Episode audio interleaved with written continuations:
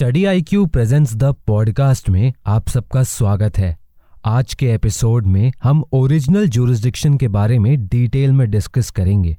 Sir, क्या आप original jurisdiction के बारे में कुछ कॉन्स्टिट्यूशनल प्रोविजंस को बता सकते हैं? हमारे कॉन्स्टिट्यूशन का आर्टिकल 131 सुप्रीम कोर्ट को ओरिजिनल जुरिस्डिक्शन की पावर देता है।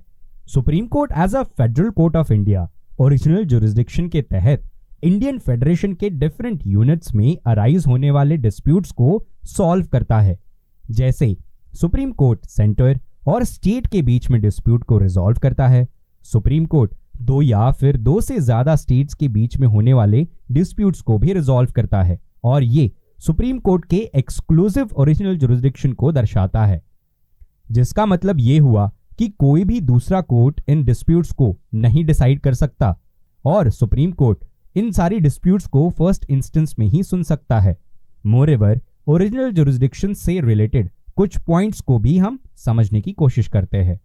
पहला, अगर कोई डिस्प्यूट्स लॉ को क्वेश्चन करता हो, या फिर कोई डिस्प्यूट्स किसी ऐसे फैक्ट पर आधारित हो, जहाँ पर वो लीगल राइट्स को हार्म पहुंचाता हो, तब ओरिजिनल जुरिस्डिक्शन अपना रोल प्ले करता है।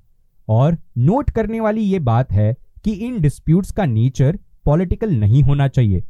नेक्स्ट पॉइंट ये है कि सुप्रीम कोर्ट ओरिजिनल जुरिस्डिक्शन के आधार पर किसी भी प्राइवेट सिटीजन की अपील को जो सेंटर या फिर किसी भी स्टेट के अगेंस्ट है, उसे एंटरटेन नहीं कर सकता। यानी कि आप और मैं सुप्रीम कोर्ट तक किसी भी सेंटर या स्टेट के बीच का झगड़े को हाईलाइट नहीं कर सकते। आर्टिकल 131 में जो प्रोविजंस मेंशन है, वो कॉन्स्टिट्यूशन के दूसरे प्रोविजंस पर भी आधारित हो सकते हैं। और इन केस ऐसा होता है तो उन केसेस को आर्टिकल 131 के तहत डील नहीं किया जा सकता। फॉर एग्ज़ाम्पल आर्टिकल 262 के अंदर अगर दो या फिर दो से ज़्यादा स्टेट में वाटर डिस्प्यूट्स हो जाए तो उसके लिए रेमेडीज मेंशनड ऑलरेडी है। इसका मतलब ये हुआ कि वाटर डिस्प्यूट्स को आर्टिकल 262 के तहत एंटरटेन किया जाएगा। ना कि अंडर आर्टिकल 131 जो कि ओरिजिनल जुरिस्डिक्शन के तहत माना जाता है। सर जब हम ओरिजिनल जुरिस्डिक्शन को स्टडी करते हैं तो आर्टिकल 256 एंड आर्टिकल 365 को समझने में हमें काफ़ी कंफ्यूजन होता है। तो क्या आप इन आर्टिकल्स के प्रोविजंस को सिंपल वर्ड्स में एक्सप्लेन कर सकते हैं?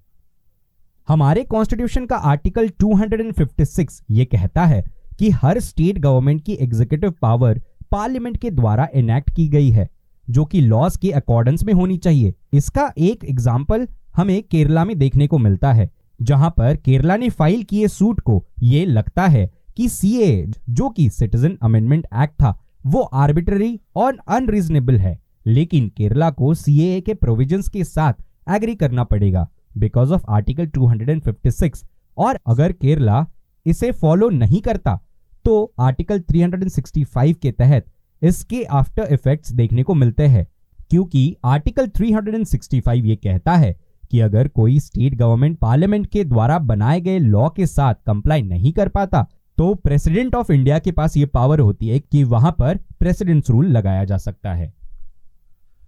सर अब हम ओरिजिनल जुरिस्डिक्शन से रिलेटेड कुछ इश्यूज़ को समझना चाहते हैं।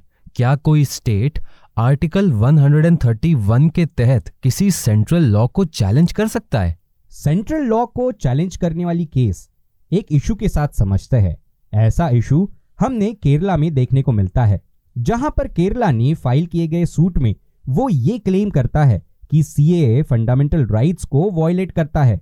हालाँकि अब यहाँ सुप्रीम कोर्ट को डिसाइड करना है कि क्या अगर कोई स्टेट गवर्नमेंट ये क्लेम करती है कि लीगल राइट्स या फिर फंडामेंटल राइट्स को वॉयलेट किया जा रहा है तो क्या ये वॉयलेशन ऑफ़ कॉन्स्टिट्यूशन के प्रोविजंस के अकॉर्डेंस में है या फिर नहीं?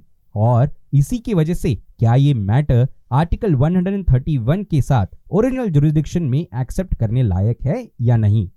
हावेवर वेस्ट बंगाल के केस में 2017 में सुप्रीम कोर्ट ने यह प्रोक्लेम किया कि स्टेट गवर्नमेंट फंडामेंटल राइट्स से रिलेटेड किसी भी रेमेडी की डिमांड नहीं कर सकती है। वेस्ट बंगाल गवर्नमेंट ने आर्टिकल 32 के तहत एक केस फ़ाइल किया था, जो आधार एक्ट की वैलिडिटी को चैलेंज करता था। उसी में सुप्रीम कोर्ट ने यह बताया कि फंडामेंटल राइट्स इंडियन सिटीजन को हर सिचुएशन में अवेलेबल होते हैं और फंडामेंटल राइट्स सिर्फ़ और सिर्फ़ सिटीजन को दिए जाते हैं, ना कि किसी स्टेट एंटिटीज को। अब हम कुछ ऐसे ही सिमिलर पिटिशन को देखते हैं। रिसेंटली छत्तीसगढ़ गवर्नमेंट ने भी आर्टिकल 131 के तहत सुप्रीम कोर्ट में एक सूट फ़ाइल किया, जो नेशनल इन्वेस्टिगेशन एक्ट 2008 के अगेंस्ट था, जो ये क्लेम करता है कि पुलिस और पुलिस ऑर्डर जो कि स्टेट के सब्जेक्ट है, और छत्तीसगढ़ गवर्नमेंट ने यह भी कहा कि स्टेट्स के पास अल्टीमेट पावर होती है कि वो पुलिस और पब्लिक ऑर्डर को लेकर लॉज बनाए। वहाँ पर छत्तीसगढ़ गवर्नमेंट ने ऐसा इसलिए किया, क्योंकि एनआईए एक्ट 2008 स्टेट की ऑफेंसेस को इन्वेस्टिगेट करने की पावर को एक्वायर कर लेता है in some cases of offences और उसी के साथ स्टेट गवर्नमेंट का दायरा उससे हट जाता है। उसके बाद हमने आर्टिकल 131 के ओरिजिनल जुरिस्डिक्शन का एक एग्ज़ाम्पल वेस्ट बंगाल के केस में भी देखने को मिलता है। वेस्ट बंगाल गवर्नमेंट ने rights in mines in coal bearing areas में एक केस फ़ाइल किया अगेंस्ट द सेंट्रल लॉ जो कि coal bearing areas acquisition and development act 1957 था, जो कोल बेरिंग एरियाज़ के एक्विजिशन एंड डेवलपमेंट से रिलेटेड था। स्टेट गवर्नमेंट ने यह क्लेम किया कि ये एक्ट स्टेट के द्वारा ओन किए गए लैंड्स पर नहीं अप्लाई होना चाहिए। और अगर अप्लाई होता भी है तो ये एक्ट पार्लियामेंट की लेजिस्लेटिव कॉम्पिटेंस से बाहर है।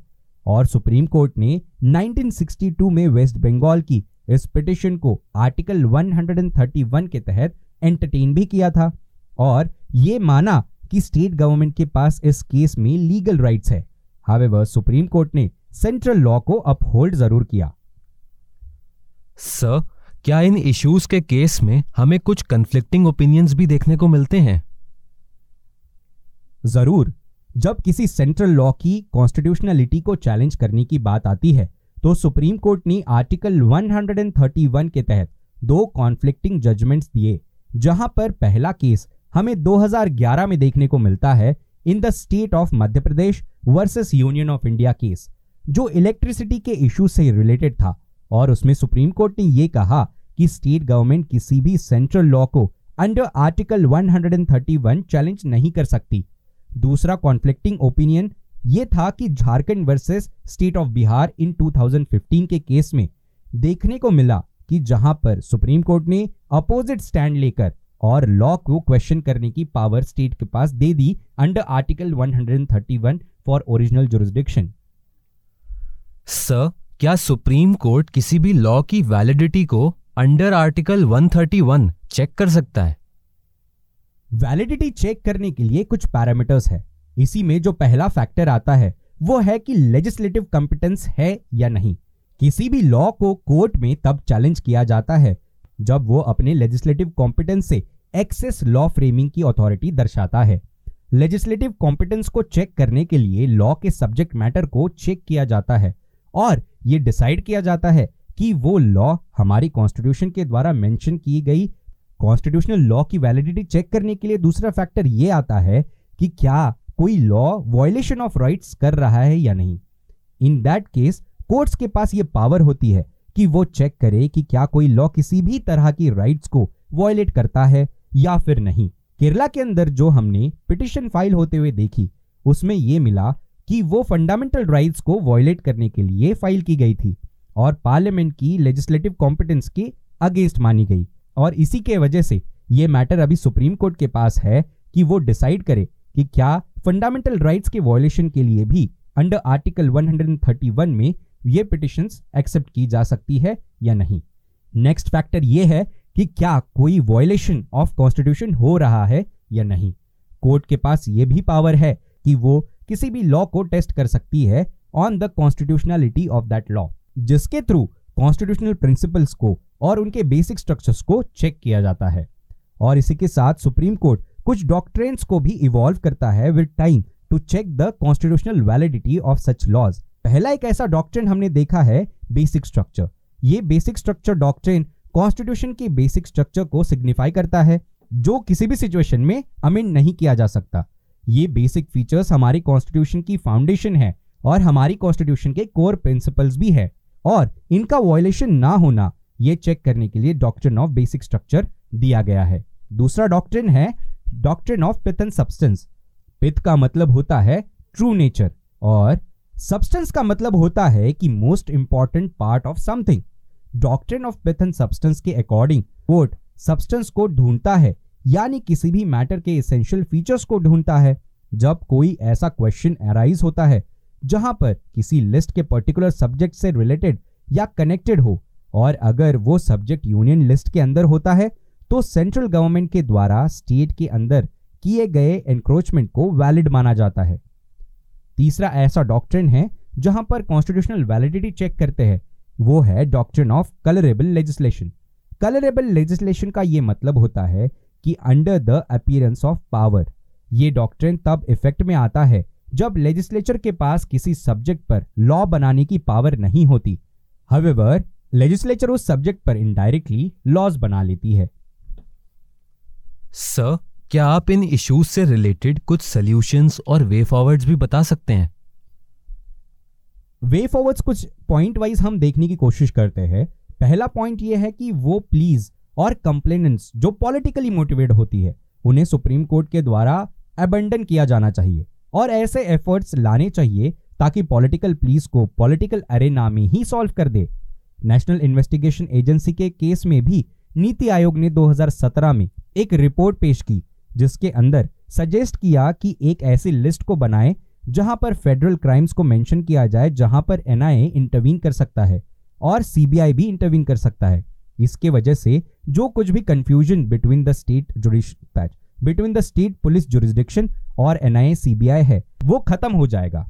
तीसरा वे फॉरवर्ड ये है, जब पार्लियामेंट लॉज को फ्रेम करती है तो स्टेट के रिप्रेजेंटेटिव्स को, अपने पॉइंट ऑफ़ व्यू को, उसी टाइम पर राइज करना चाहिए जब लॉ बन रहा है, ना कि जब लॉ बन चुका है। और तभी राज्यसभा जैसे इंपॉर्टेंट हाउस का रोल साइड में आता है। नेक्स्ट वे फॉरवर्ड ये है कि फेडरलिज्म एक टू वे स्ट्रीट है, जिसका मतलब यह है कि दोनों पार्टीज़ को अपनी बाउंड्रीज ड्रॉ करनी चाहिए और उन बाउंड्रीज को रिस्पेक्ट भी करना चाहिए। इंडिया के केस में सेंटर और स्टेट के बीच में बाउंड्रीज को कॉन्स्टिट्यूशन के द्वारा सर्टेन किया गया है। मोरेवर जो भी सब्जेक्ट कॉन्करेंट लिस्ट के अंदर मेंशन है, उन सब्जेक्ट्स पर पार्लियामेंट और स्टेट लेजिस्लेचर्स लॉ तो बना सकती है।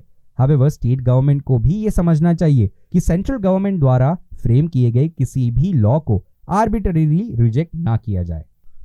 Sir thank you for giving us the information dear listeners आज के एपिसोड में बस इतना ही। नेक्स्ट एपिसोड में एक नए टॉपिक के साथ हम फिर से आपसे कनेक्ट करेंगे। तब तक आप स्टडी आईक्यू के साथ बने रहिए एंड कीप स्टडिंग आप study I Q presents the podcast को सभी ऑडियो स्ट्रीमिंग प्लेटफॉर्म्स पर सुन सकते हैं, जैसे Spotify Hubhopper Apple podcast etcetera thank you for listening